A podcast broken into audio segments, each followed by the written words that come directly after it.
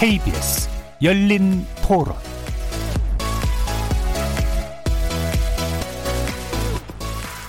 안녕하십니까.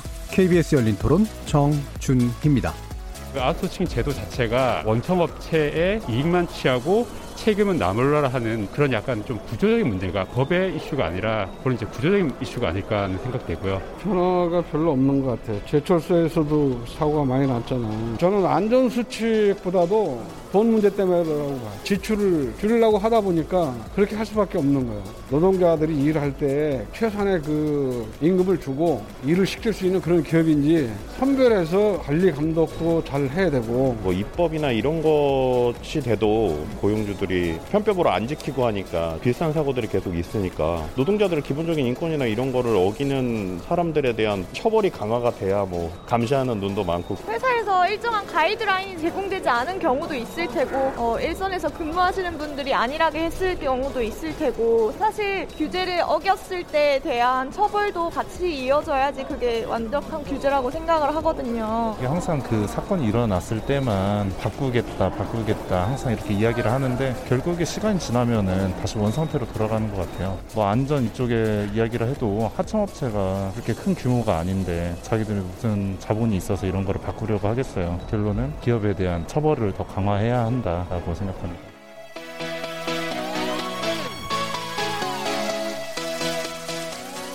거리에서 만나본 시민들의 목소리 어떻게 들으셨습니까?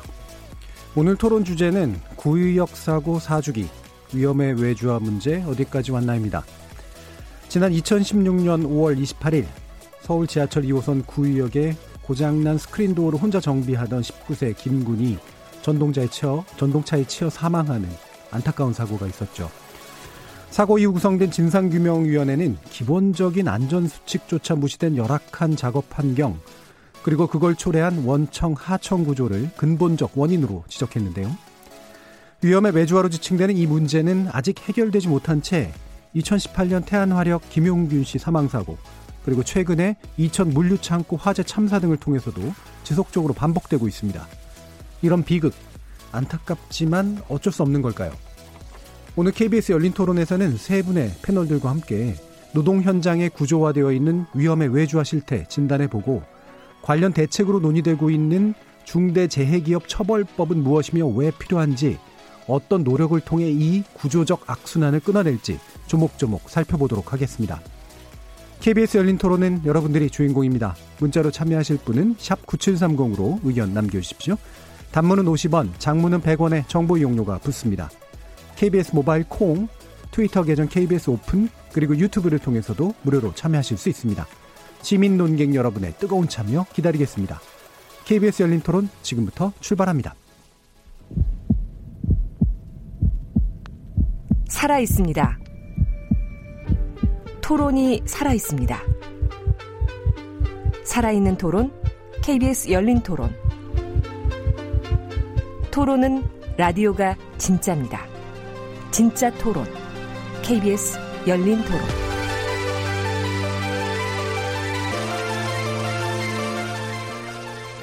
오늘 함께해 주실 세 분의 패널 소개하겠습니다. 먼저 박주민 더불어민주당 의원 나오셨습니다. 네, 안녕하십니까. 박주민입니다.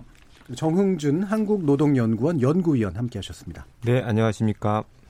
그리고 고 김군의 동료이시기도 했죠. 임선재 서울교통공사 노조 PSD 지회장 자리하셨습니다.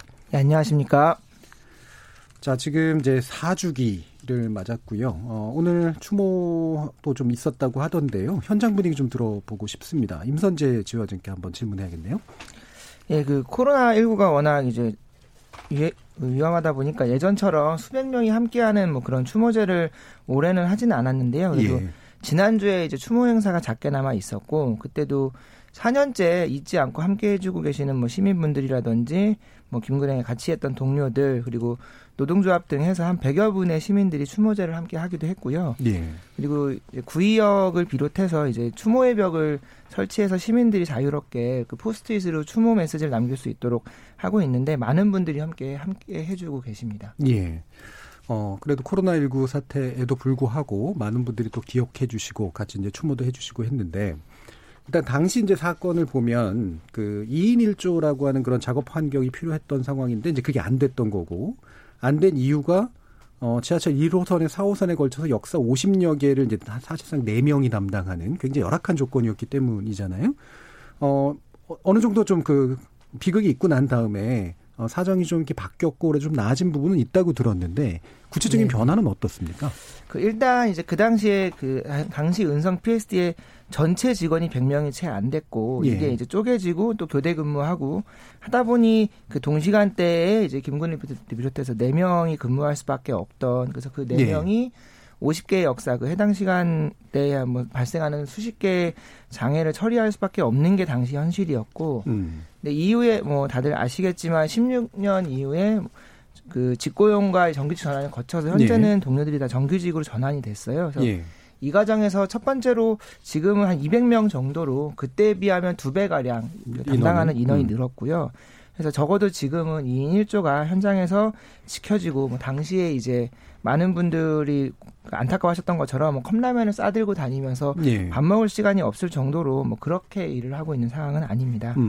그리고 사실은 무엇보다 예전에 비해서 많이 바뀐 것이 그때는 이제 열차 운행을 이유로 아무리 열차가 다니더라도 선로 측 작업을 해야 되면 선로에 들어가서 작업을 해야 되는데 그래서 그러다가 이제 김군이 사망을 했던 건데 지금은 이제 선로 측 작업이 다 이제 중지가 됐고요. 그래서 선로 측 작업을 해야 되면 야간에 열차 운행 종료된 이후에 하도록 바뀌었고 무엇보다는 이런 것처럼 이제 위험하다고 생각이 드는 업무들에 대해서 직원들 스스로 아, 이 업무는 우리가 위험하기 때문에 주간에는 못하겠다라고 거부할 수 있는 권리가 생겨난 것 그런 것들이 스스로 본인들이 그것이 나의 권리다라고 인지할 수 있게 된 것이 가장 큰 변화라고 생각이 듭니다. 예. 그러면 어쨌든 노동 현장에서 이제 노동 부담이라든가 뭐 이런 것들은 여전하겠지만 그래도 위험 측면에서는 확실히 좀 개선된 효과는 느껴지시긴 한 거죠. 적어도 예전처럼 일하다가 죽거나 다치는 경우는 많이 이제 해소됐다고 봐야죠.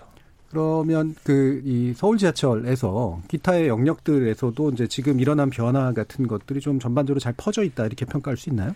사실은 저희는 그나마 정규 전환이 됐지만 여전히 뭐 서해선이라든지 뭐 김포 골드라인 아니면 지하철 9호선 운영처럼 서울교통사가 자회사로 운영하고 있는 그 지방 라인들이 있어요. 이런 데들의 경우에는 여전히 이제 말 그대로 자회사는 또 다른 외주하청이기 때문에 뭐 이제 그런 이제 뭐 계약 구조 이런 것들 때문에 어쩔 수 없이 2인 1조가 지켜지지 않는 여전히 인력난에 시달리고 그런 위험에 여전히 노출된 채 근무를 하는 경우들이 여전히 많이 있는 걸로 알고 있습니다. 예. 이게 일단 자회사가 될 수밖에 없는 이유랄까? 그 부분은 어떤 건가요?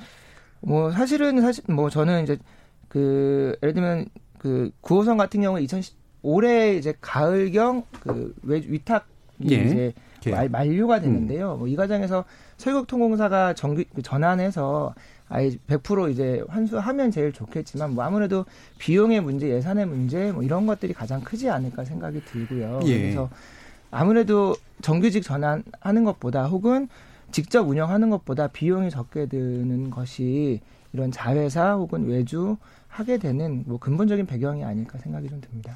비용 문제. 그 부분을 뭐 뒤에서 이제 좀 더 자세히 좀 짚어야 될 것 같은데 일단은 요 이제 그 김군 사건 그리고 이제 그 태안화력의 문제 이것으로 계속해서 이제 여론화는 계속 진행이 되어왔던 것 같고 저 열린토론에서도 이제 여러 차례 걸쳐서 이 문제를 이제 주기적으로 내세우긴 했었습니다. 정흥준 박사님 이제 관련해서 이런 사고라든가 사건에 관련된 그런 여러 가지 이제 통계치들 또는 이제 현장 파악들이 좀 되셨을 텐데 그 이후로 좀 나아지고 있다라고 좀 파악이 되나요? 어떻습니까? 예, 뭐 질문지를 좀 먼저 주셔서 제가 그 4년 동안의 안전사고 건수를 좀 잠시 살펴봤는데요. 수치를 좀 말씀을 드리면 우리가 이제 산재로 인해서 사망하는 건수가 2016년도에 1,777건이었는데요. 이게 2017년도에는 1957건으로 늘고 또 2018년도에는 2142건, 작년에는 2020건. 그러니까 사실은 산재로 인한 사망자 수는 지난 4년 동안에 줄지 않고 오히려 이제 늘었다 이렇게 보실 수가 있습니다.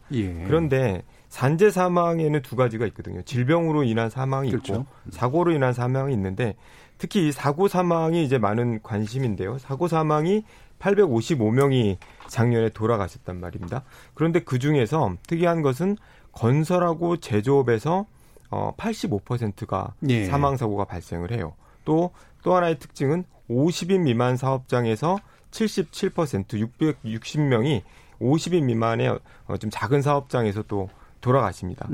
그 사고의 유형을 보면은요, 떨어져서 돌아가시는 경우가 가장 많아요. 41%가 전체 사고 사망자의 41%가 이 추락사라고 하는 떨어져서 사망에 이르게 되는데요. 이걸 보게 되면은 사실은 우리가 여러 가지 노력들을 하고 매년 이런 안전에 대한 중요성들을 얘기하지만 실태는 크게 개선됐다고 보기는 어렵지 않나. 예. 네, 그렇게 생각이 됩니다. 일단 산재 사고는 지속적으로 외래 증가하고 있고, 네. 그 중에서 또 상당 부분을 차지하고 있는 게 이제 건설 쪽이고, 네. 또 게다가 이제 소규모 사업장의 위험이 집중된다라는 명확한 지금 패턴이 보이는 것 같거든요. 그렇습니다. 예. 그러면 이와 같은 문제들, 그러니까 특히 이제 소규모 사업장 같은 경우에 이게 대부분이 하청업체로 구성되어 있는 게 맞는 거죠, 그러면? 네, 그렇습니다. 이제 많은 분들이 왜 노동자들이 사망에 이르게 되면 주로 이제 하청회사의 노동자들이 돌아가실까? 네. 그런 궁금증이 있는데요. 이거는 이제 우리가 일상적으로 위험이 외주화됐다 이런 얘기를 많이 하는데 사실은 꼭 그것만은 아닙니다. 그러니까 정규직들도 위험한 일을 하긴 해요. 그런데 아까 지 회장님도 말씀하셨지만 잘 이제 다치지 않고 사망에 이르지 않거든요. 왜냐하면은 하청업체에서 사고가 많은 이유는 첫 번째는 안전보다는 공정이 우선이기 때문에 그래요. 주어진 시간 안에 어떻게든지 주어진 임무를 다 완수를 해야 되는 것이고 거기에 대한 자율성이 거의 없습니다. 원청에서 언제까지 뭐를 해라라는 지시가 내려오고 그게 굉장히 타이트해요. 예. 그러다 보니까 안전을 다 챙기면서까지 공정을 하기가 어렵고요. 두 번째는 관리 능력이 부족입니다. 네. 이 50인만 사업장의 대부분은 사실은 하청업체들이 많은데요. 이쪽은 주로 노무 도급 계약을 많이 합니다. 예. 그러니까 어떤 특정한 프로젝트를 따서 그 임무를 수행하는 업체가 아니라 사실상 인력 관리만 해주는, 그리고 업무 지시나 이런 것들은 원청에서 상당히 많이 하고 있는, 예. 그런 방식의 노무 도급이기 때문에 사실은 관리 능력이 많지 않다고 봐야죠. 그러니까 안전에 대해서 자꾸 경시하게 되고 반복적인 사고가 계속 반복해서 일어납니다. 예. 얼마 전에 현대중공업에서도 사고가 있었지만 어디 갇혀서 유해가스 마셔서 돌아가시고 떨어져서 돌아가시고 이런 일들은 매년 반복되는 거거든요. 근데 예. 매년 반복되는 게 매년 발생을 한다는 거죠. 예. 이게 그 말씀 주신 내용 가운데 이제 노무 도급이라고 하는 거, 이건 우리가 흔히 그냥 일반적으로 쓰는 시체말로 이제 노가다 하시는 분들을 이렇게 모아가지고 건설 현장에 투입하고 이런 식의 일들로 이해하면 되는 건가요? 그렇게 이해하실 수도 있고요. 예. 인력을 잠시 빌려와서 파견. 네. 그래서 그 인력만 쓰는, 그리고 업체의 전문성이나 이런 것들은 상당히 떨어지고요. 예. 그래서 그런 경우는 주로 한 사람당 계약 단가를 노무 단가를 얼마씩 해서 계약을 하기 때문에 사람 수당 계약이 이루어져서 그걸 이제 노무 도급이라고 많이 하거든요. 네. 그러니까 지금 이제 공정, 하청업체들이 이제 원청이 지시한 공정, 그러니까 일정을 맞춰야 되기 때문에 이제 빡빡해지고. 예, 예. 근데 관리 능력이 없는 소규모 업체들이 그냥 인력만 파견해가지고 진행할 수밖에 없기 때문에 생기는 이중의 문제. 이제 이걸 지적해 주신 거네요. 그렇다고 해서 원청이 적극적으로 나서기도 어렵거든요. 그러면 또 파견법 위반이 되기 때문에 또 적극적으로 나서지도 않고. 그러니까 적극적으로 나서기 어렵다는 건 이 파견된 노동자들을 적극적으로 관리하면 그게 사실은 고용해야 되는 거죠. 네. 그런 환경이 되고. 네. 원청으로서도 이제 사실은 또 나름대로 할 말이 있는 상태겠네요. 이번에 이천 물류 화재도 제가 알기로는 공정 때문에 같이 하면 위험한 업무들이 있거든요. 그런데 그거를 섞어서 같이 한 거예요. 그러다 보니까 이제 사고가 났었다고 제가 들었거든요. 그러니까 용접하고 또 용접을 그렇겠네요. 할 경우에 불꽃이 튀면은 이제 화재가 발생할 수 있기 때문에 또 유기성 가스가 발생하는 공정을 같이 하면 안 됩니다. 따로 해야 되는데 그 날짜를 맞추기 위해서 같이 하다가 사고가 났을 가능성이 매우 크다 이렇게 보고 있더라고요. 예. 이 공정이라고 부르는, 우리가 흔히 이제 공사가 마감돼야 되는 그런 시점, 뒤로 갈수록 이제 빡빡해 보이는 것들이 이제 눈에 띄잖아요. 지나가면서도 이제 건설 현장 같은 거 보면. 그런데 아까 이제 추락사 문제 같은 거, 이건 작년에 경향신문에서 그 추락사 하시는 분들, 돌아가신 그 노동자들에 대해서 이제 온라인으로도 이제 그 수치를 보여주면서 굉장히 좀 우리의 경각심을 좀 불러일으켰던 그런 기억도 좀 나는데, 어쨌든 이게 사회적으로 여론화가 됐기 때문에 법적인 어떤 조치들을 취해야 되고, 실제로 법적인 조치들, 이를테면 산업안전보건법에 대한 개정 법안이 이제 통과는 됐었잖아요. 20대 국회에서 이제 이 작업을 하긴 했는데 뭐가 미진한 건가요?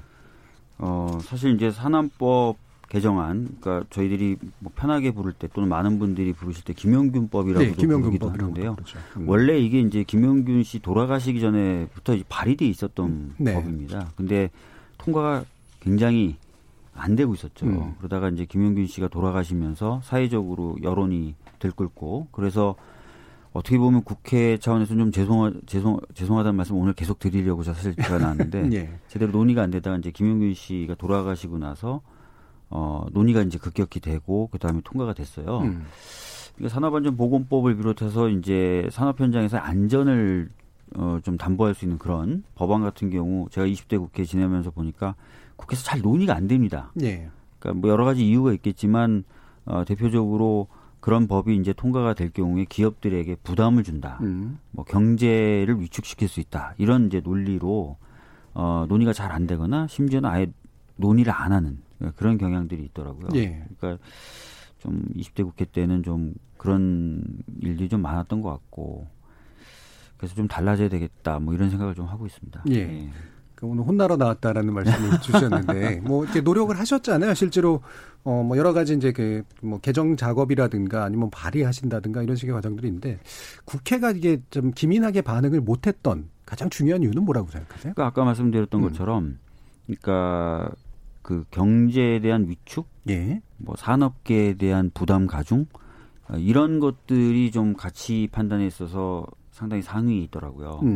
이게 그분들의 의식 세계가 그런 건가요? 그러니까 의원님들의 아니면은 어떤 로비라든가 이런 과정들이 더 글쎄 뭐 구체적인 로비나 이런 것들이 있었는지는 제가 알 수가 없는데 뭐 우리가 흔히 사회학적 용어로 인지포획이라는 말을 쓰잖아요. 네. 이건 나중에 뭐 말씀드릴 기회 있으면 뭐 말씀드릴 수도 있겠지만 판사들도 좀 그런 경향이 있다는 그렇죠. 거예요. 예, 예. 그러니까 재벌들에게 뭔가 과한 형을 내리면 이게 무슨 경제가 위축되고 산업이 네. 위축된다는 생각을 로비에 의한 게 아니라 아예 인지구조가 그렇게 되어 있는 그렇죠. 거예요. 의식이 동일시되어 있는 거죠. 그래서 자기가 자연스럽게 그렇게 판단을 내린다는 거예요. 네. 물론 뭐 그런 것이 자연스럽지 않겠죠. 뭐 미디어라든지 뭐 여러 가지 통해서 그렇게 인식이 돼 있을 텐데 이제 국회의원들 중에서도 죄송한 말씀이지만 꽤 많은 분들이 뭐 어떤 특정한 로비나 이런 게 있어서가 예. 아니라 자연스럽게 좀 그렇게 생각하는 경향들이 있어요. 사실 일반인 분들도 많이 예, 그렇잖아요. 예. 삼성이 망하면 어떻게 뭐 이런 거하고 예. 비슷하게. 산업에 지금 뭐 부담을 주면 이렇게 지금 어려운 상황에서 어떻게 이런 예. 얘기를 아주 자연스럽게 특별하게 뭐 검토나 분석을 하시지 않고도 이게 오히려 이제 상식처럼 지배적 상식처럼 되는 예. 거죠. 예. 자, 그 부분, 이게 뭐 뒤에서 이제 아마 그 판결 관련된 내용도 짚어볼 때 아마 또 나올 것 같은데 일단 이제 산업안전법, 안전보건법 이 개정 자체는 이제 취지는 어쨌든 중요한 취지긴 했으나 그 개정의 내용이 일단은 이제 도급을 줘야 되느냐 말아야 되느냐, 그러니까 도급 줄 수 있는 것과 없는 것을 구분하는 것도 있었고 그 다음에 이제 일단 도급으로 내려갔을 때, 그러니까 하청이 들어갔을 때 어떻게 관리할 것인가라는 문제도 있었던 거잖아요. 근데 여기서 지금 중점이랄까? 초점이 놓여졌던 건 어쩔 수 없이 외주를 하게 되는 걸 크게 어떻게 제한하기 두기는 어렵기 때문에 외주상에서 이제 좀 안전을 보장하자, 이런 쪽으로 좀 갔던 것 같아요. 네. 이 부분에 대한 평가는 좀 어떻습니까? 일단 뭐 긍정적인 부분은 특수고용 노동이 포함됐다라는 것, 또 원청의 예. 책임을 공동으로 좀 지게 했다는 점은 뭐 상당히 긍정적인데요. 문제는 사망사고의 상당 부분이 아까 우리가 논의한 것처럼 사실 외주에서 예. 비롯되는데요.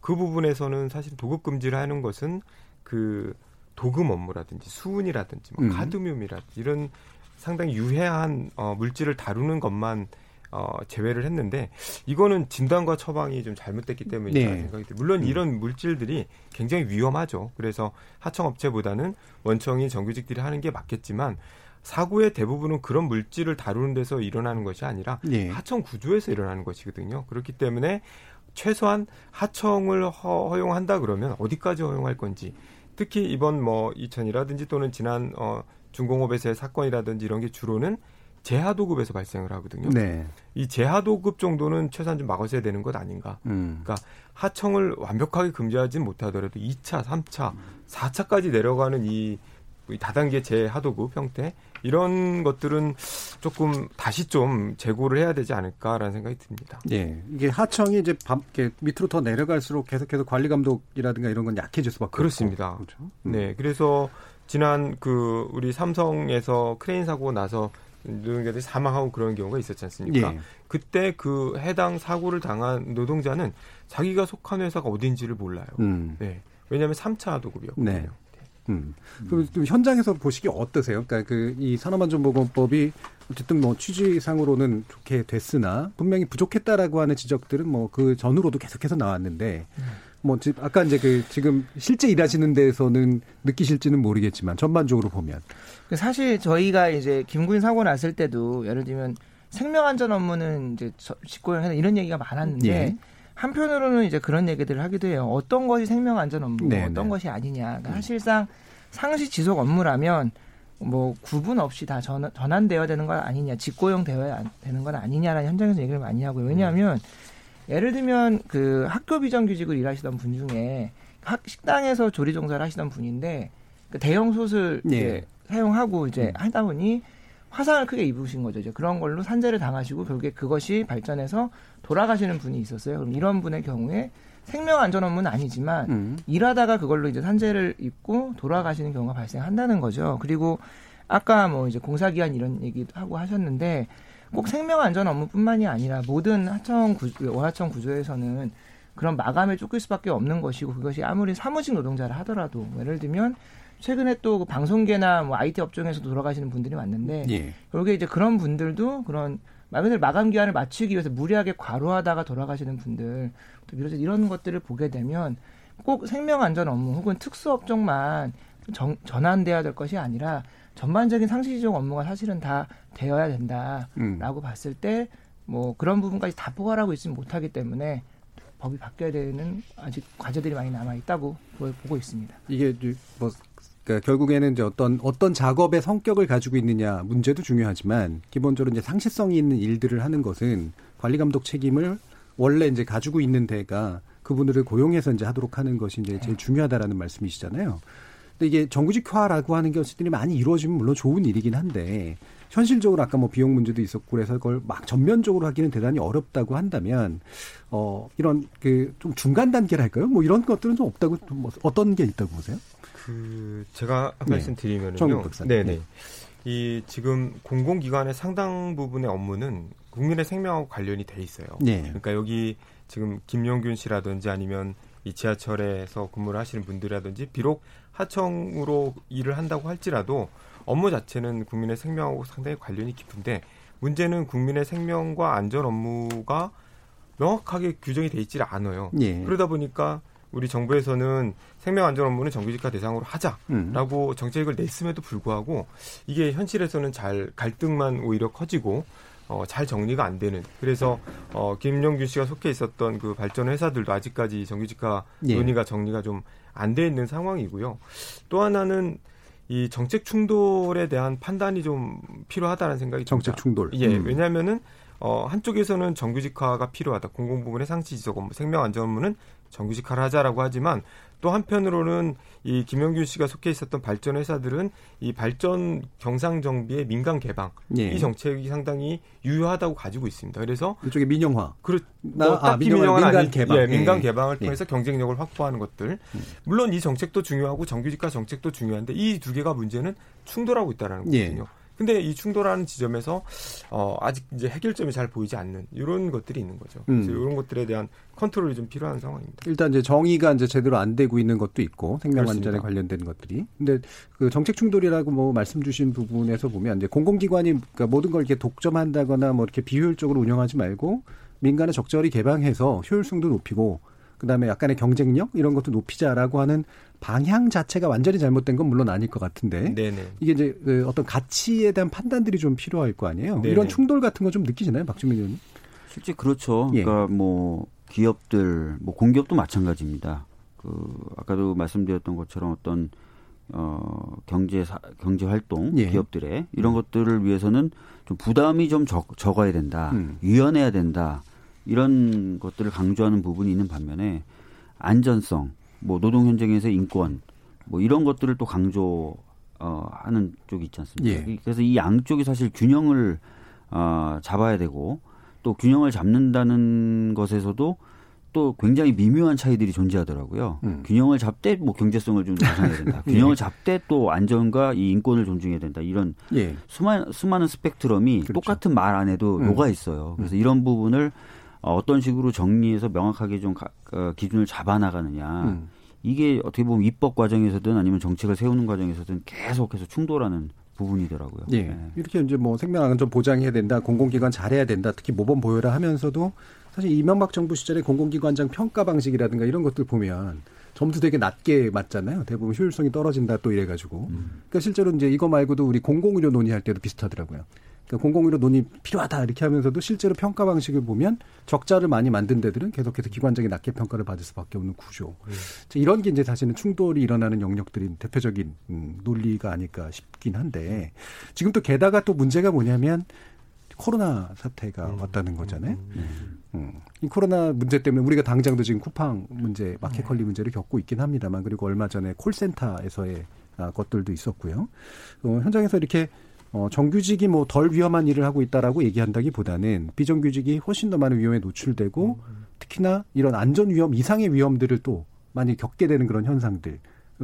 어떠세요? 임선재 지회장님? 그 콜센터 얘기를 해주셔서 최근에 이제 콜센터 노동자들을 만났는데 예를 들면 그런 얘기들을 하세요. 말 그대로 지금 저희가 있는 이 공간보다도 좁은 공간에 말 그대로 바로 옆에 이제 동료가 있다 보니 말 그대로 집단 감염에 뭐 누구보다 취약한 뭐 그런 근무 환경은 닭장이라고 표현되는 말할 것도 없고 예를 들면 이제 연차를 하나 써야겠다 싶어서 이제 관리자한테 사실 연차는 노동자들의 가장 기본적인 권한이잖아요. 연차를 쓰겠다고 얘기를 하면 안 그래도 코로나 때문에 사람도 많이 줄여야 되고 하는데 야, 이참에 푹 쉬고 어차피 한두 달 뒤에 다시 사람 뽑으니까 그때 와라 이런 얘기를 한다는 거예요. 말 그대로 공공연하게 불법적이지만 해고를 강요하는 거죠. 그러니까 이런 가운데에서 과연 그 노동자가 아프다고 쉴 수 있거나 혹은 일이 있다고 연차를 쓸 수 있겠느냐. 이런 고용 불안의 문제 또한 이제 직격탄을 맞고 있는 거고요. 그래서 이런 것들이 누구보다 이런 비정규직들, 뭐 콜센터를 비롯한 이런 데서 대표적으로 나타나고 있는 상황이 맞습니다. 예. 오늘도 보도 보니까 경영계에서는 이 고통 분담을 노동자들이 같이 해주지 않으면 안 된다. 이 얘기를 하는데 그게 되게 추상적으로 표현됐습니다만 사실은 해고가 있을 수밖에 없다라든가 구조조정이 있을 수밖에 없다라든가 뭐 비용 감소의 문제라든가 이런 얘기들이 이제 포함되어 있는 거잖아요. 지금 상황이 얼마나 좀 심각하게 좀 인지가 돼야 될까? 이런 부분. 정흥준 박사님. 예, 우선은 코로나19라는 이제 사회적 재난에 이 비정규직 등 취약계층에 있는 노동자들이 정말 많은 피해를 보고 있는데요. 그 이유는 첫 번째는 직장을 잃을 가능성이 너무 커요. 아무리 우리가 사회적 대타협을 통해서 해고를 최대한 자제한다고 합의를 한다 할지라도 사실상 5인 미만 상업장에 있는 이런 노동자들, 또 파견가 있는 노동자들, 또 일일 단기로 일을 하시는 이런 비공식 노동자들, 또 많은 수의 특수 형태의 노동자들 같은 경우에는 사실은 직장을 뭐 이러도 어디다 하소연할 때도 없는 거고요. 또 그냥 내가 이렇게 그냥 직장을 잃는구나 이렇게 좀 생각을 할 수밖에 없는데 그 수가 상당히 많습니다. 예를 들어서 특수고용만 해도 221만 명에 이르르고요.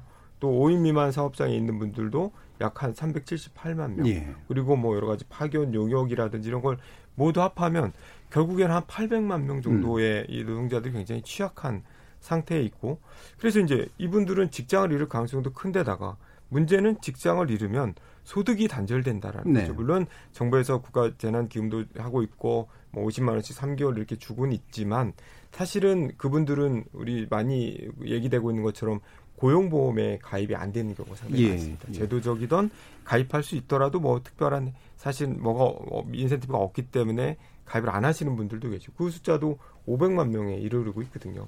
이러다 보니까 사실은 좀 실효성 있는 대책들, 좀 더 과감한 대책들, 이분들을 위한 이런 창의적인 발상이 좀 필요하지 않나 생각이 됩니다. 그러니까 실직 위험에 노출된 거, 그다음에 그것뿐만이 아니라 그냥 고용보험이나 이런 데에서 사각지대에 놓여져 있기 때문에 재난지원에 관련된 정부 지원도 사실 제대로 좀 받을 수 없는 그런 이중의 고호 이런 것들이 아마 이런 비정규직 노동자들에게 특히 이제 많이 노출이 돼 있는 것 같은데 뭐 현장 분위기가 어떤지 모르겠습니다만 지금 이제 고용도 워낙 안 좋으니까 위험하더라도 비정규직이라도 좀 고용을 해달라라고 하는 그런 목소리나 아마 흐름들도 꽤 많이 있을 것 같아요. 이런 사태, 상황들, 국회, 20대 국회 이제 막 마감되고 있습니다만, 어떻게 보고 계시나요? 박주민. 사실 이제 이번에 이제 코로나19가 확산되면서 저희들이 걱정했던 것 중에 하나가 경기 침체. 네. 그다음에 경기 침체로 인한 대량 해고거든요. 사실은 이제 경기가 침체됐다고 해서 해고를 폭넓게 하게 되면 오히려 네. 경기 침체가 더 빨라지고 네. 더 확대되는 경향이 있습니다. 그래서 웬만하면은 해고를 안 하면서 이 어려움을 좀 극복하는 것이 더 효과적인 방법이에요. 네.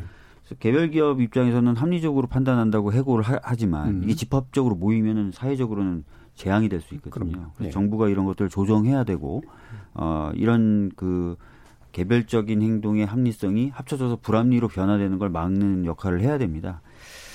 다만 이제 안타깝다 또는 뭐 부족하다라고 볼 수 있는 거는 이런 어떤 그 변화된 상황에 적응하기 위한 뭐 국회 노력일 수도 있겠지만 또 사회적 합의도 또 많이 부족을 해요. 네. 그래서 이런 부분에 있어서는 좀 정치권이 그동안 사회적 합의를 이루어오는데 좀 등한히 했다라는 아쉬움이 많이 들고요. 이번 기회라도 좀 사회적인 합의, 대타협이라고 부르든 아니면 뭐라고 부르든 좀 합의를 통해서 해고를 최대한 줄여가면서 네. 이 위기를 좀 돌파할 수 있는 그런 그 틀을 좀 만들었으면 좋겠다는 생각을 가지고 있습니다. 근데 20대 국회 때는 사실 그걸 못했어요. 예. 21대 국회는 좀 가능해질 수도 있습니다. 왜냐하면은 더불어민주당이 굉장히 많은 의석을 갖게 됐습니다. 예. 그 얘기는 더불어민주당이 움직이면 법을 만들 수가 있게 되고 우리가 법을 만들 수 있기 때문에 우리가 이런 법을 만들려고 하니까 다 같이 모여서 얘기해보자 라고 자리를 깔 수 있게 됐어요.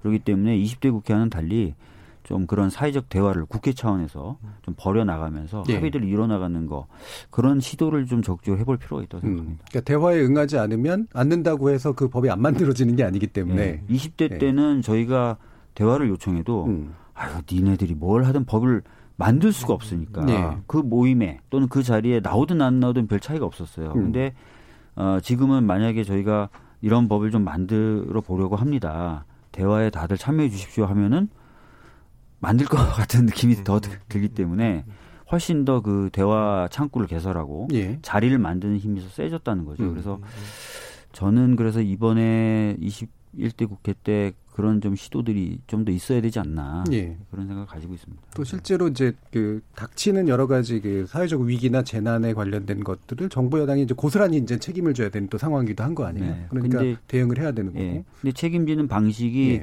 뭐 여러 가지가 있을 수 있겠지만 지금은 어떻게 보면 약간 전환적 시점이라고 좀 봐요. 그래서 과거처럼 뭐 정부나 여당이 딱 결심하고 뭐 하고 이런 것도 좀 현실적으로 어려움이 있겠지만. 전환적 시점에서 뭔가 진짜 실질적 전환을 안전하게 끌고 가기 위해서는 사회적 대화를 통한 좀 타협들이 계속 이루어져야 되거든요. 그렇죠. 그래서 그런 식으로 일을 하는 모양새를 좀 21대는 가져가야 될 필요가 있다. 이렇게 보고 있습니다. 그러면 이 부분은 어떻게 보세요? 지금 이제 우리가 뭐 지난번 이제 그 고 김군이나 김용균 씨 문제라든가 이런 것들로 봐서는 명확하게 위험이 보이는 일들, 그다음에 위험이 집중되는 사업장이라고 하는 게 있었는데. 코로나19 사태는 사실 거의 모든 사업의 영역들이 실제로 이제는 경험하지 못한 위험들에 노출된 이제 그런 셈이잖아요. 그래서 방금 박주민 의원이 말씀해 주신 것도 이 전환기라는 게 바로 그런 의미일 것 같은데 전통적인 의미에서 위험으로만 또 볼 수 없는 여러 가지 요소들이 나온다라고 했을 때 이제 이게 어떤 종류로 지금 체감되거나 어떤 종류로 좀 나아가고 있을까라는 그런 질문들이 좀 생겨요. 임선재 주회장은 어떻게 보세요? 저는 이제 우려가 되는 거 하나는 말 그대로 이 기간에 물론 이제 전반적인 산업이 위축되면서 뭐 실제로 할 수 있는 일이 없어서 뭐 무급은 유급 휴직으로 이제 회사를 운영할 수밖에 없는 경우들도 있지만 한편으로는 어쨌든 이 과정에서 이 정도 인원으로도 회사가 유지가 되네, 운영이 되네 이런 것들 기업들이 경험을 했기 때문에 그럼 이 과정에서 줄어든 인력을 그만큼 코로나 사태가 회복되면 다시 채용이 될 것이냐 아니면 이전의 인력에 더 강도를 높여서 가져갈 것이냐 이런 데서 인력은 추가 채용하지 않은 채 기존에 남아있는 노동자들에게 인력을 더 그 노동 강도를 요구하는 형태로 갈 수 있는 그런 한 가지 우려가 좀 드는 게 하나 있고요. 두 번째는 예전에 그 한국통신이 그 이제 민영화가 되면서 114 상담원들을 다 이제 외주하청으로 돌리고 이분들이 결국에 그래서 재택근무하는 형태로 근무하는 형태로 변환이 됐는데 마찬가지로 이 코로나가 준 역설이라고 아 재택근무도 가능하네 이러면서 이런 더 노동시장이 유연화되거나 혹은 이런 일용직화되는 이런 산업들이 더 발생할 수 있지 않을까라고 하는 또 한편의 우려가 있기도 합니다. 예, 그 부분에 이제 사회적 대타협이나 어떤 합의가 필요한 부분도 아마 이제 그런 부분일 거예요, 그렇죠? 이게 미래의 방향이니까. 지금 말씀하신 것처럼 그런 부분도 있는데 이제 사실은 이제 아마 코로나19를 겪으면서 또 최근에 여러 가지 기존에 있었던 흐름상으로도 산업이나 이쪽에 큰 변화가 있긴 있을 겁니다. 그렇게 되면은 이제 기존의 일자리 자체가 불안정해지는 면은 어쩔 수 없이 발생하죠. 근데 그럴 때 굉장히 안정적으로 그런 불안을 해결할 수 있게끔 하는 여러 장치들이 도입이 돼야 되는데 그것도 아마 굉장히 많은 재원이 필요하고 굉장히 많은 제도를 신설해야 되기 때문에 이 부분 역시도 굉장한 사회적 합의의 대상이 저는 된다고 생각합니다. 예. 그럼 오늘 논의의 내용은 아니지만 예를 들면 이재명 지사 같은 경우에 새로운 세금을 도입하자 이러면서 이제 로봇세 문제부터 해가지고 되게 뭐 새로운 아이디어, 뭐 논의되어 오던 아이디어긴 합니다만 그런 게 이제 수면 위로 올라올 수밖에 없는 그런 조건이긴 한데 뭐 이 부분에 대해서 정흥준 박사님 또 의견까지 들어보죠. 예, 뭐 비슷한 의견이고요. 그래서 코로나19라는 사회적 재난은 결국 우리에게 두 가지 선택을 던지고 있다고 생각이 들어요. 하나는 이 취약한 어떤 이중화된 노동시장을 확인하면서 이거를 뭔가 바꿔낼 수 있는 제도를 만들어내고 그 제도는 박 의원님이 말씀해 주신 것처럼 오히려 국회가 중심이 돼서 사회적 대타협을 만들어내는 이런 방식도 있을 수가 있고 또 우리가 여러 가지 수기 과정을 통해서 그동안 미진했던 부분을 만들어서 사실 새로운 성장 동력이 될 수도 있다고 생각이 들어요. 그런데 그게 아니라 정말 이 우리가 갖고 있는 취약한 부분인 노동시장의 이중적인 문제 이런 것들이 더 유연해져서 사실은 더 격차가 더 심해지고 이 대기업이라든지 공공부문에 있는 종사하시는 분들은 그나마 좀 살만하고 그렇지 않은 모든 다른 또 노동자들은 더 힘들어지고 이렇게 된다면 저는 성장 동력 자체를 잃어버릴 거라고 생각이 들어요. 그래서 이건 우리 사회의 커다란 과제다라는 생각이 들고요. 저는 우리 사회가 정상화의 과정으로 가고 있고 국가가 개조되는 과정에서 사실은 노동시장을 바꾸고 했던 것이 큰 기여를 했다고 생각이 들거든요. 그래서 이런 과제들이 저희에게 지금 와 있는 거 아니냐 이런 생각이 좀 많이 듭니다. 예.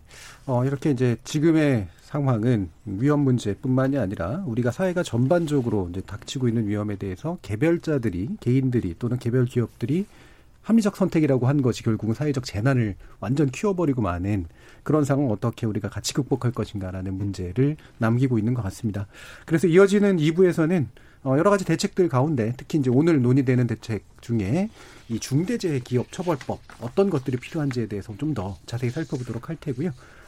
지금 청취자 문자도 아마 있으니까 한번 들어보겠습니다. 정의진 문자 캐스터. 네, 지금까지 청취자 여러분이 보내주신 문자들 소개합니다. 먼저 콩 아이디 9778님. 사망사고 발생 후 엄벌하는 게 무슨 의미가 있을까요? 수시감독이 필요합니다. 콩 아이디 0403님. 비정규직 산재사고의 가장 큰 원인은 원청, 하청구조에 있습니다. 하청 노동자인 비정규직들은 한 달에 정규직 노동시간의 2배가 넘는 시간을 일해야 월 2,300만 원 정도 받을 수 있습니다. 유튜브 청취자 이정님. 지하철 스크린도어 수리에 있어서 2인 1조 팀 작업이 기본이 돼야 합니다. 더불어 위험한 수리 작업은 차량 통행을 멈추는 게 필요해요. 1시간에 멈춘다고 세상 멈춰지지 않습니다. 콩 아이디 7333님. 대형 사고 원인은 최저가 입찰 제도입니다. 낙찰가 경쟁 때문에 인건비도 안 나오는 가격으로 공사를 수주받으니 공정을 제대로 지킬 수 있겠습니까? 그러다 보니 무리한 진행이 이루어지고 그 가운데 산재 사고가 다수 발생하는 겁니다. 대형 사고로 인명피해가 발생할 경우 회사 대표나 그룹 회장을 구속할 수 있다면 기업들이 산재사고 예방에 적극적으로 나서리라고 생각됩니다. 원청회사를 처벌하는 법률 개정 시급합니다. 콩아이디 6192님. 산재사고를 줄이려면 생산은 하도급을 주더라도 안전만큼은 원청업체가 끝까지 책임을 지는 안전책임제도가 만들어져야 합니다.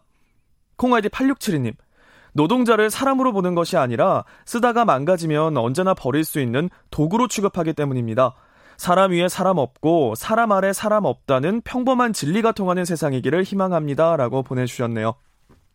네, KBS 열린토론. 이 시간은 영상으로도 생중계하고 있습니다. 유튜브에 들어가셔서 KBS 일라디오 또는 KBS 열린토론을 검색하시면 지금 바로 토론하는 모습 보실 수 있습니다. 방송을 듣고 계신 여러분이 시민논객입니다. 계속해서 청취자 여러분들의 날카로운 시선과 의견 보내주세요. 지금까지 문자캐스터 정의진이었습니다. 토론이 세상을 바꿀 수는 없습니다. 하지만 토론 없이 바꿀 수 있는 세상은 어디에도 없습니다.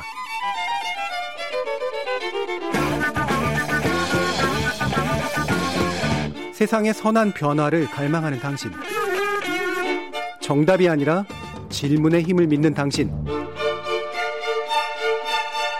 우리 KBS 열린토론에서 만납시다.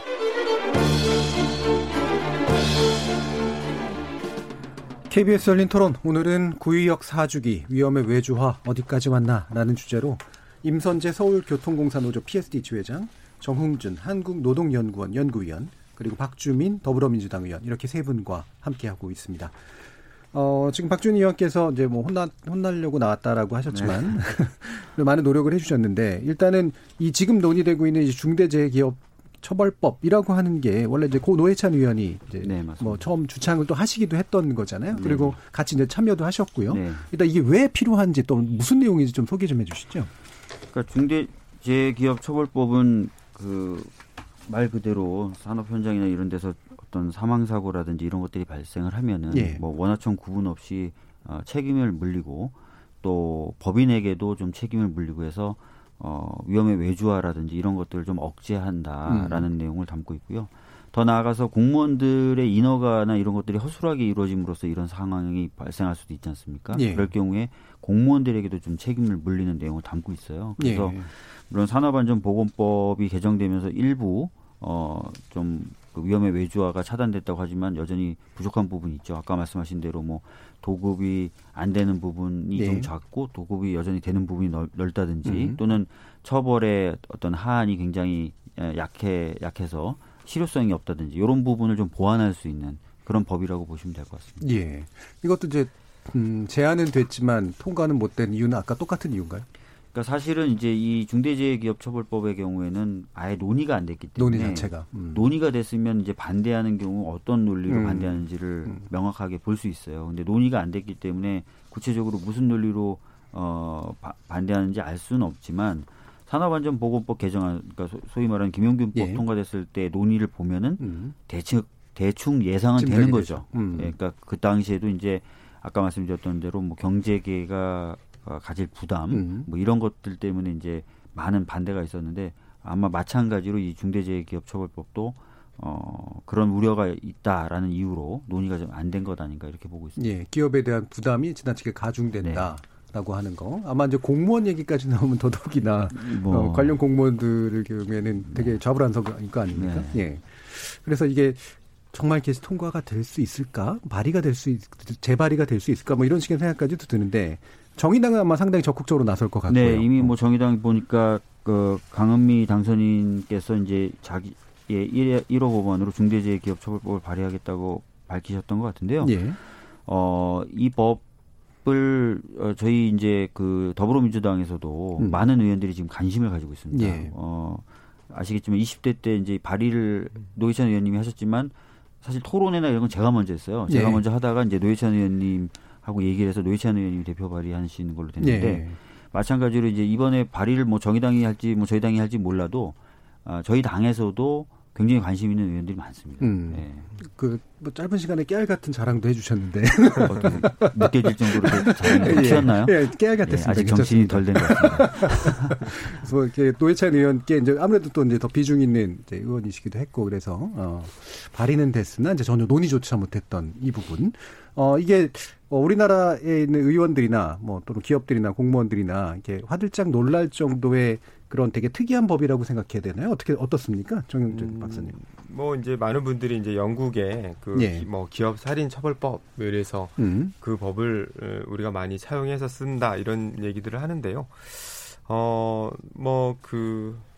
사실은 뭐 비슷한 게 있죠. 왜냐하면은 영국 같은 경우에 이제 코퍼레이트 호모사이드 액트라 그래서 예. 이게 법인에게 어떤 살인에 대한 책임을 좀 묻는다 이런 것인데요.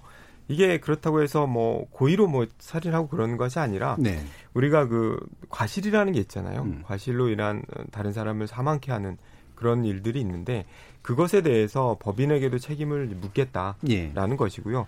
이 영국 법의 특징은 처벌에 사실 상한이 없다라는 거거든요. 그래서 벌금에 있어서도 상한이 없어서 상당히 높은 벌금을 좀 물릴 수도 있고, 당연히 이제 원청하고 하청은 공동의 책임이 있는 거고요. 아까 말씀드렸던 사망시 과실을 묻겠다라는 거는 결국에는 이 안전에 대한 공지를 얼마나 했는지, 예. 또 교육도 평상시에 많이 하고 있는 건지, 또 운영 실태를 굉장히 중요하게 보고 있습니다. 그래서 예. 운영을 안전한 방향으로 하고 있는지 아닌지를 따져서 결과가 있어야겠죠. 결과는 노동자의 사망 예. 또는 고객의 사망에 이르는 이러한 결과들이 있을 때 조사를 통해서 그런 사망의 원인이 법인에게 있다 그러면 법인에 대해서 강한 책임을 묻겠다라는 것이고요. 예. 그 법인은 누군가를 고용하고 있으면 되는 겁니다. 그래서 기업일 수도 있고요. 또 공공기관이 될 수도 있는 거고요. 그런 법인들에게 책임을 묻는 그런 법이 되겠습니다. 이게 호미사이드라고 되어 있으니까 이제 살인이라고 이제 번역될 수도 있지만 좀 정확한 요런 좀 과실치사 정도의 아마 의미가 되는 거겠네요. 네, 그렇습니다. 그리고 과실을 이제 계상하는 게 되게 중요할 텐데 이게 어느 정도까지 의도적으로 방기된 것이냐 아니냐 그렇습니다. 이런 부분이 따져지는 걸 테고 그러면 이제 또 그 벌금에 상한이 없다는 얘기는 그게 상당히 무책임했다면. 기업을 망할 정도의 어떤 벌금까지도 나올 수 있겠다. 뭐 이렇게 봐도 되나요? 그렇습니다. 그렇지만은 예. 사실 연구에서는 그만큼의 벌금이 나온 바는 없고요. 사례는 없고. 왜냐하면 그렇게 큰 기업이 엄청난 사회적 재난이 있을 만큼의 잘못을 저지른 적이 없습니다. 대부분 예. 중견 기업들, 중소기업들이어서요. 뭐 벌금의 액수를 보면 뭐 몇억 정도 이런 정도가 꾸준히 나오고 있는 걸로 알고 있습니다. 그러면 이제 그 기업의 매출 규모와 그다음에 그렇죠. 실제 이제 책임의 수준 같은 걸 따져서 그렇죠. 하는 그런 방식이네요. 이게 어느 정도 효과적이었다라고 지금 평가되나요? 뭐 자체적으로는 당연히 이제 긍정적인 부분이 많이 있고 예. 사망자 수도 줄었고 그러다 보니까 경각심도 갖게 되고. 뭐 긍정적으로 평가를 하고 있는 것 같고요. 다만 우리하고는 좀 비교가 어렵습니다. 왜냐하면 우리는 아까 보신 대로 약 2천 명 넘는 재해 사망자가 있는데요. 예. 영국 같은 경우는 뭐 100몇 명 수준이기 때문에 사실은 뭐 우리하고는 좀 비교가 직접적인 비교는 좀 어렵다. 효과성을. 그러나 예. 우리가 이런 법을 만약 도입한다 그러면 상당한 기업들이 경각심을 좀 갖고 안전에 대해서 조금 더 책임 있게 임하지 않을까 생각이 됩니다. 그러니까 제가 죄송한데 번데기 앞에서 좀 주문을 잡으면 예. 영국의 경우에 이제 1974년도에 이미 이제 보건안전법이라는 게 예. 만들어져 있어서 그 어떤 노동자가 다치거나 사망하면 회사 이사 법인이 아니라 그 이사라든지 현장 관리자를 상해 또는 과실치사 혐의로 이미 처벌을 해왔고요. 예. 벌금 같은 경우도 이제 좀 많이 물리는 그런 제도가 이미 있었다는 거예요. 예. 있었는데 그 후에 이제 여러 가지 과실치사 혐의를 입증하기가 어렵다 보니까 추가적으로 이제 도입된 게 방금 말씀하셨던 기업살인법이라고 하는 살해법이라고 하는 법이 도입이 되면서 법인에게도 이제 책임을 좀 물리는 식이 되면서 벌금이 이제 제한 없이 좀 부과되고 네, 이런 맞습니다. 부분이 생긴 거죠. 그래서 보니까 근데 영국 같은 경우에 이 법이 많이 적용되진 않고 한 전체 사례 중에 한 5% 정도만 이 법이 적용된다 그러고요. 그 2011년에 한 사례를 봤더니 어떤 회사의 경우에 연매출의 250%에 해당하는 벌금이 부과된 사례가 있다 그러네요. 예. 이게 1974년에 이미 이제 그 산업 안전에 관련된 법령이 있어서 그게 이제 지금 그러면 산업 재해를 많이 줄여놓은 상태일 거 아니에요. 그런데 2007년에 됐으면 사실 이게 아직은 노조가 좀 셀 때 만들어졌던 기존 법이 있었고 그다음에 그 신자유주의를 통과해서 어쨌든 살아남았고 그 법이. 그다음에 2007년이면 이제 노동당이 아직은 좀 있을 때인데 그때 이제 이 뭔가 더 심각한 문제로 좀 인지가 돼서 이제 법인에게 좀 더 책임을 묻는 정도까지 아마 간 상태인 것 같은데 우리는 2천 명이 넘는 그런 재해 사망자가 있는 상태라면 이와 유사한 법이 좀이라도 도입되면 확고한 효과가 좀 있을 것 같다라고 짐작은 가능하겠네요. 그러면 그렇습니다. 예, 이게 실제로 그 양대 노총에서도 그리고 시민단체에서도 이제 이런 제정을 요구하고 있잖아요, 주 회장님. 네. 예, 어떤 상태인가요? 일단 뭐. 아까 박주민 의원님께서도 참여를 해주셨는데 예. 그 구의역 4주기를 맞이한 즈음에서 그 이제 21대 국회 개원을 앞두고 중대기업 처벌법을 제정하기 위한 제정연대가 각 그 21대 국회 의원들께 예. 다 이제 그 이 법안 발의에 동참해달라라고 하는 이제 요청서를 전체 의원들에게 보냈고요. 그래서 이거를 이제 모아서 이제 말 그대로 국회의원들의 의사를 확인하겠다. 예. 이걸 통해서 어느 의원이 이 법안의 제정에 찬성하고 반대하는지 나아가서 강하게 요구하겠다. 이런 취지를 일단 그 시작을 열었고요. 이외에도 이제 지난주와 이번주에 계속 이제 민주노총 혹은 이제 이런 산재 사고로 돌아가신 분들의 유족들이 만든 단체가 있어요. 이런 네. 단체들이 계속 토론회를 열고 있는 중이고요. 그래서 지금은 이제 사회 여론화시키고 있는 과정이 좀 있습니다. 그 지금 주장하시던 내용들이나 이 노동계 주장 내용들을 보니까 이제 산재 사망뿐만이 아니라 이른바 이제 시민들에게 그 가해지는 재해까지도 이제 확장해야 된다라고 지금 얘기가 하고 있는데 어느 정도 좀 현실성이 있다고 보시나요, 박주민 의원님? 글쎄요, 그거는 뭐 제가 지금 단계에서 뭐 현실성이 있다 없다라고 말씀드리긴 좀 어렵고요. 근데 유사한 고민들은 계속 되어 왔습니다. 네. 뭐 생명안전기본법의 형태로든 그렇죠. 또는 뭐 대규모 다중이 이용하는 시설에 대한 관리 책임 굉장히 무겁게 하면서 대규모 다중이용 시설에서의 어떤 큰 사고 이런 것들을 못 일어나게 만들어야 된다든지 이런 고민들은 계속 있어 왔거든요. 그래서 꼭 뭐 하나의 법에 그걸 다 넣지 않더라도 네. 아마 그 안전을 담보할 수 있는 여러 법들은 아마 21대 때 발의될 거라고 보여집니다. 예. 그럼 이게 중대재해기업처벌법이 따로 제정되는 건가요? 아니면 기존 법령에서 일부가 바뀌는 건가요? 중대재해기업처벌법은 그 따로 발의가 된 거고요. 그래서 예. 아마 그 틀과 취지를 유지한 채로 이제 21대 때도 또 발의가 될 거고. 예. 제가 지금 말씀드렸던 것은 그거 외에 뭐 대규모 다중 이용 시설을 이용하는 사람들에게 그 안전 관리 의무를 소홀히 해서 뭐 큰 피해를 준 사람들이라든지 이런 것들 처벌함으로써 그 안전도를 좀 높이는 그런 법이라든지 뭐 이런 것들은 별도의 아마 체계로도 또 발의가 될 가능성이 있을 것이다. 이렇게 예. 말씀드리는 거죠. 그럼 우리가 한번 약간 좀 그림을 좀 그려봐야 될 것 같은데 아무래도 우리나라 이제 그 법감정이라든가 이런 경제를 바라보는 눈 아까 지적해 주셨던 그런 부분을 보면 이게 법인 최고 책임자 에게까지 이렇게 좀 강하게 책임을 물을 수 있나? 또는 심지어 이제 공무원까지 확대하는 것이 가능할까라고 하는 그런 생각들을 아마 하실 것 같아요. 그럼 이제 이게 억울하게 막 괜히 당하는 거 아니야? 뭐 이런 식의 생각을 하시는 분들도 있을 것 같고. 어떻습니까? 이렇게, 이런 이와 같은 것이 실질적으로 상당히 강한 효과를 낼 것이며 충분한 관리 효과를 만드는 데 있어서 분명히 예방적 효과가 있을 것이다라고 이제 판단하시는 이유 어떤 게 있나요? 임선재 주임님. 일단 뭐 저희 같은 경우에 그러니까 김군이 구의역에서 16년도에 사망하기 이전에 이 13년도 성수역과 15년 강남역 똑같은 100% 똑같은 일이 사실 두 번 더 있었고 그래서 네. 두 분이 앞서 돌아가신 사례가 있어요. 근데 이제 13년 같은 경우에는 단순 변사로 내사 종결 처리됐고 15년도에는 원청업체인 서울메트로는 관리감독 책임이 없다라고 해서 이제 무죄를 받고 하청업체에만 일부 벌금이 나왔는데요.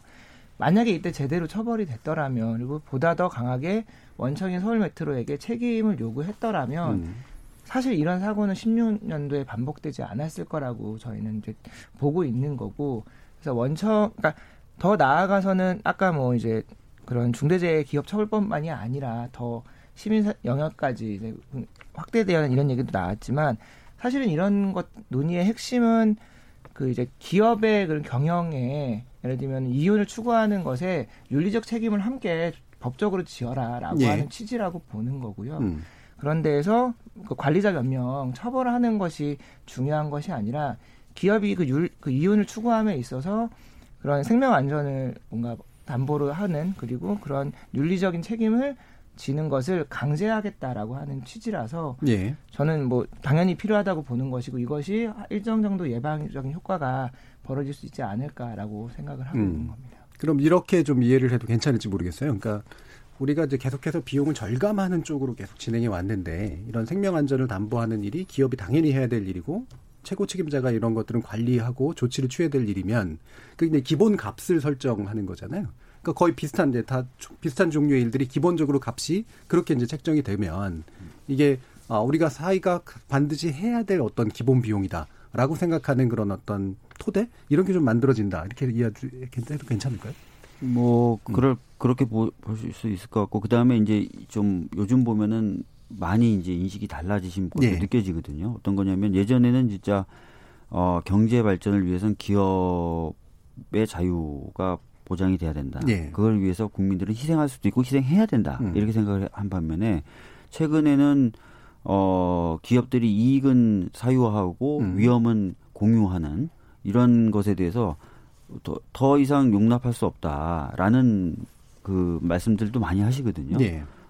그래서 아마 이제 안전 관련돼서 여러 가지 장치를 마련하는 것도 예전하고 좀 다른 그 지형에서 논의를 충분히 할 수 있을 것 같아요. 예. 저도 이 법이 좀 있어야 되겠다라고 생각하는 이유가 어떤 데는 안전 조치를 되게 충실하게 하느라고 비용도 많이 들이고 있는데 어떤 데는 그 비용을 빼려고 이제 안전 조치를 안 해도 둘 사이 격차가 없어지는 현상들이 나타나면 경영 관점에서 사실은 안전에 대해 당연히 소홀할 수밖에 없는 유인이 생겨버리는 거잖아요. 그럼 이런 게 이제 실제 경영자들의 마인드나 이런 걸 바꾸는데 상당히 도움이 될 거다라고 정 박사님 판단하시나요? 그렇죠. 예. 박주민 의원님 말씀을 해주셨는데요. 이게 생명보다는 이제 산업화의 논리 이런 것들이 앞서고 또 영업이 앞서고 이런 건데 비슷한 사례로요. 임금체불도 비슷하거든요. 예. 이거는 일을 시키고 급여를 안 주는 거기 때문에 사실은 도둑질한 거거든요. 남의 소중한 노동을. 근데 도둑질한 것하고 임금체불을 다르게 보거든요. 임금체불을 사업하다 보면 뭐 어려우니까 그럴 수도 있는 거 아니야. 경제사범 이런 얘기들 한 사실은 같은 거라고 저는 생각이 들어요. 근데 마찬가지로 이 재해도 나는 기업에서 계속 나요. 반복적으로요. 그건 상당히 정말 어떻게 표현이 좀 그렇긴 하지만 나쁜 거거든요. 악질적인 거고. 예. 이런 건 좀 바꿔야 되니까 그럴 때는 좀 강하게 뭔가를 처벌을 해야 되는데 그런 게 별로 없는 거죠. 임금체불도 비슷하거든요. 예. 체불하는 기업이 계속 체불합니다. 사실은.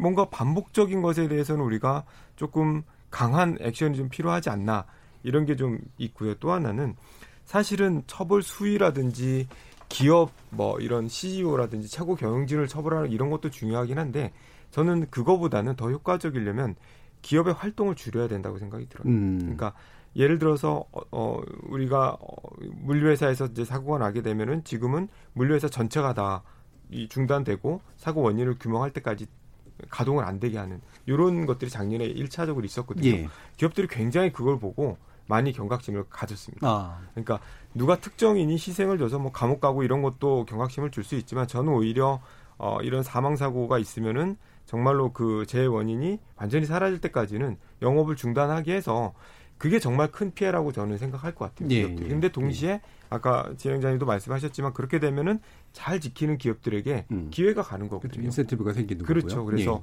그런 사람들이 더 사업의 영역을 넓힐 수 있고 그러면 저는 선한 것들이 나쁜 것들을 이렇게 더 보완해 나간다고 생각이 들어요. 그런 방식이 좋겠다라는 생각을 좀 하게 됐습니다. 그럼 이런 중대기업 처벌법이 이렇게 우리가 좀 기대하는 대로 어느 정도 국회를 해서 만들어지고 이렇게 된다면 이 결국은 이제 사법적 판단의 영역까지도 우리가 좀 생각을 해야 되는 거 아니에요? 아까도 이제 판사 부분 얘기해 주셨는데 과연 이 법에 맞춰서 법원이 그 취지대로 판단을 해줄까? 이들의 의식이 바뀌지 않으면 그게 가능할까? 이런 의심도 할 것 같아요. 그러니까 최근에도 보면 성범죄가 사회적인 이슈가 되면은 가장 먼저 나오는 것 중에 하나가 법을 바꿔서 처벌 수준을 높이는 거예요. 근데 그렇게 높여도 법원에서의 판단에 의해서 결국 법정형이 아니라 결국 선고형이라는 형태로 정해지게 되는 것이거든요. 그래서 이 사이에 괴리가 굉장히 많기도 하고 실제로 그래서 법 개정의 효과가 없어지는 경우들도 있습니다. 처벌 수준을 강화하는 경우에요. 그래서 이런 부분에 대해서도 뭔가 고민이 되어야 된다라고 생각하는 사람들이 많고요. 또 이런 법도 아마 21대 때 지금 발의가 되려고 지금 열심히 연구하는 당선인들이 있어요. 어떤 식이냐면 이제 판결의 유무죄를 이제 먼저 판사 선고하고요. 그다음에 양형. 그러면 유죄라면 벌을 얼마나 줄 것인가에 대해서는 한 일주일 정도 텀을 두고 전문가들에게 자문을 받는 거예요. 그다음에 일반 시민들이나 그래서 그 자문의 내용에 맞춰서 꼭 거기에 기속되진 않는다 하더라도 그다음에 이제 양형을 좀 하는 그런 방식으로 그러면은 이제 어떻게 보면은 판사들이 또 신도 아니고 또 반면에 약간 좀 너무 독립하니까 좀 동떨어서 사는 분들도 계셔서 본인들이 인지포획됐다는 것도 모른 채로 일반적인 어떤 흐름과 다른 양형을 하시는 경우들도 많은데 그런 경우들이 좀 시정이 되면서 시민들과 국민들 눈높이에 맞는 양형이 이루어질 가능성이 높아진다는 것이죠. 그래서 그런 식의 제도도 도입해볼 필요가 있다 이런 생각이 있죠. 그렇겠네요. 우리나라 이제 사법제도 자체가 이제 판사에게 많은 권한이 사실은 주어져 있어서 재판도 관리하고 유무죄 판단도 하고 실제로 양형 선고까지 그냥 다 쥐고 있는 그런 셈인데 만약에 그게 문제라면 이제 판사가 완전히 그 양형을 완전히 책임지는 게 아니라 시민들의 얘기라든가 전문가들의 의견을 참고해서 어느 정도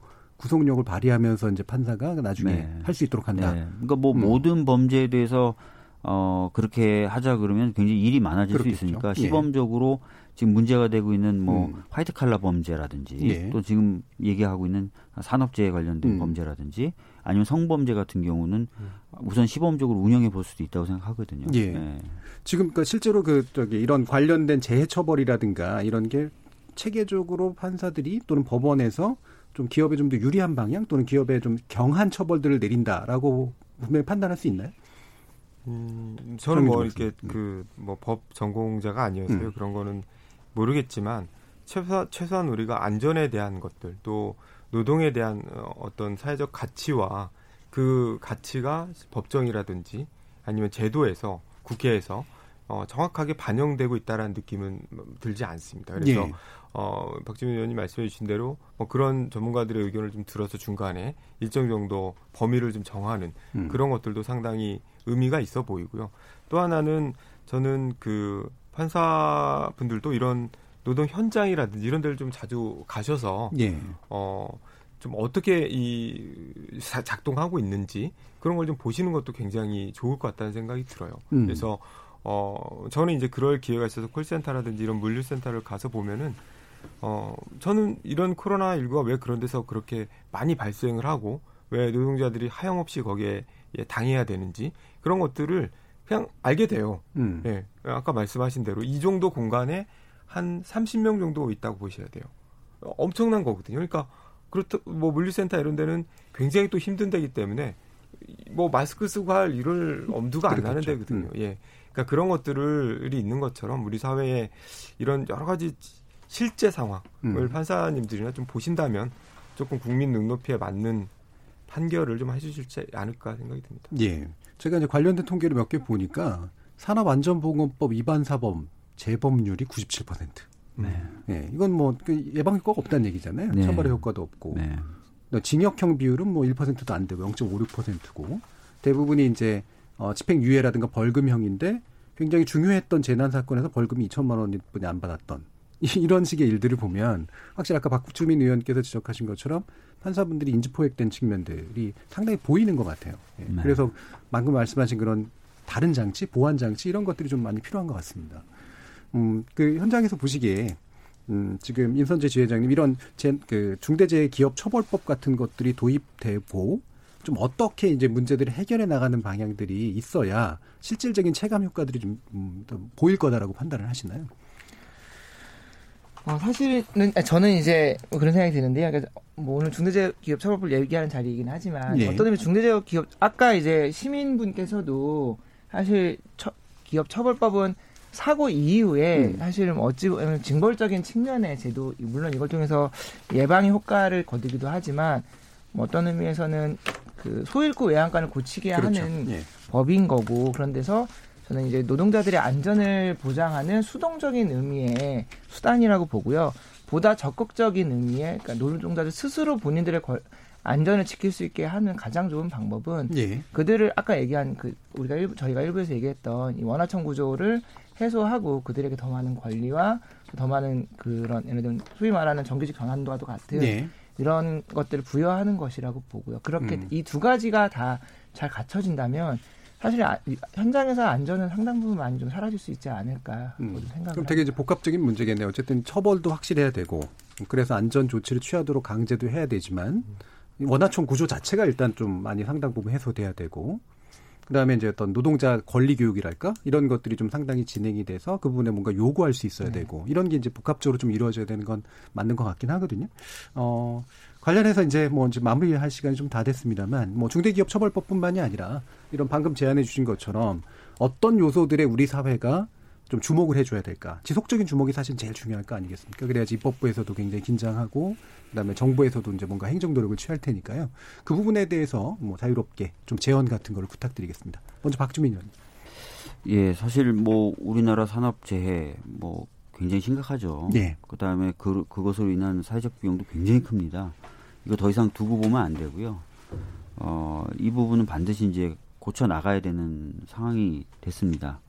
그래서 전반적으로 이제 그 사회적인 어떤 전환의 한 내용으로 이걸 생각해야 된다라는 말씀 좀 드리고 싶고요. 21대는 20대와는 좀 달리 이런 쪽으로 갈 수 있는 그 터전이 좀 마련돼 있다고 좀 개인적으로 생각을 해요. 아까 말씀드렸던 것처럼. 그래서 열심히 하겠다라는 말씀드리겠습니다. 예. 어느 상임위 가실 거예요? 아니 이거 자꾸 말씀드리면 안 되면은 약간 그 전 법사위 일단 신청을 했는데요. 예. 경쟁이 치열해서 뭐 될지 안 될지 모르겠습니다. 예, 알겠습니다. 일단 뭐 잘 됐으면 좋겠습니다. 예. 자, 그럼 임선재 주재장님 의견 들어볼까요? 저는 이제 방금 들었던 말씀의 연장인데요. 노동자의 안전이라고 하는 것이 기업에서 혹은 기업주가 시혜적으로 제공하는 것이 아니라 당연히 지켜져야 되는 것이고 또한 당사자들이 스스로가 또 없다면 찾아가는 것이 맞다고 봅니다. 그런 의미에서 방금 말씀드린 중대재해의 기업처벌법과 또한 정규직 전환이 두 가지 날개를 다 달아줘야 된다라고 생각을 하고요. 그런 의미에서 올해 21대 국회에서 반드시 중대재해기업처벌법이 제정되는 것과 또 문재인 대통령이 약속했던 이 공공부문부터 정규직 전환 이 두 가지가 잘 올해 꼭 뭔가 현실성 있는 방향들이 좀 나왔으면 좋겠습니다. 예, 그 공공부문에서의 정규직 전환 일부 노력들은 있었는데 그 현실적으로 좀 이렇게 어떤 게 제일 장애 요인이라고 생각하세요? 뭐 가장 크게는 김용균 님도 마찬가지. 예를 들면 거기도 뭐 한전산업개발을 통해서 뭐 자회사를 한다, 뭐 예를 들면 지분 구조를 바꾸다 이런 얘기도 나오고 있긴 하지만 뭐 예를 들면 발전사를 비롯한 이제 이해관계들이 걸려 있다 보니까 추진이 안 되고 있다고 보여져요. 이런 것들을 정부가 결단하고 과감하게 밀고 나가야 된다고 봅니다. 예, 정용준 박사님. 네. 예, 전 뭐 최근에 이제 우리가 새삼 우리 대한민국의 저력을 좀 많이 보고 느끼는 것 같아요. 국난 극복도 그렇고 여러 가지 포용적 시스템도 그렇고요. 저는 다 좋은데 문제는 이 산업안전에서만큼은 참 답답할 때가 많은 것 같아요. 네. 우리 2020명이면은 사실 매일같이 한 6, 7명 정도는 집에 못 들어오는 이제 그런 상황인데 이걸 언제까지 이거 두고 봐야 되나 이런 생각이 좀 들고요. 그래서 제도적으로 보면은 사실은 저도 이제 국제연구기관 소속이긴 하지만 산업안전 쪽은 연구기관이 없어요. 네, 연구하는 데가 없는 거예요. 아무 데도 또 없는 거죠. 또 청도 없어요. 그래서 산업안전노동청에 대해서 얼마 전에 경제사회노동위원회에서 합의도 해서 권고도 했는데요. 저는 이 산업안전노동청 같은 데도 좀 만들어져서 행정적으로도 좀 뒷받침이 되고 연구도 좀 많이 해서 대안들도 좀 많이 만들고 그래야 되지 않을까 이제 그런 생각이 좀 들고요. 그래야 이런 논의들을 좀 내년에는 좀 적게 하고 그럴 것 같다는 생각이 듭니다. 예, 실질적인 연구에 바탕으로 둔 대안들이 사실 나와야 그렇습니다. 되는데 그게 잘 안 되고 있는 거 근본적인 문제인 것 같습니다. 지금 재미있는 문자 하나가 들어와 있는데 5751님께서 보내주신 건데 공군 복무 시절 저희 소대장으로 부임해 부조리를 없애주셨던 박주민 의원님 21대 국회에서 꼭 하청 문제를 해결해 주시기 바랍니다 라고 하는 예, 부하셨던 분이 이렇게 기대를 담아주셨네요. 예, 아유, 참. 엄청난 부담감을 또 느끼시고 계십니다. 예, 잘 부탁드리고요. 구의역 사고 4주기를 맞아서 오늘 위험에 외주하실 때 관련 대책 논의해봤는데 KBS 열린 토론의 내용은 오늘 이것으로 모두 마무리하겠습니다. 함께해 주신 박주민 더불어민주당 의원님, 그리고 정흥준 한국노동연구원 연구위원, 그리고 임선재 서울교통공사 노조 PSD 지회장 세 분 모두 수고하셨습니다. 감사합니다. 네, 감사합니다. 고생하셨습니다. 참여해주신 시민 논객 여러분들께도 감사하다는 말씀 전합니다. 생방송 놓치신 분들을 위해 팟캐스트 준비되어 있고요. 매일 새벽 1시에 재방송도 됩니다. 저는 내일 저녁 7시 20분에 다시 찾아뵙겠습니다. 지금까지 KBS 열린 토론 정준이었습니다.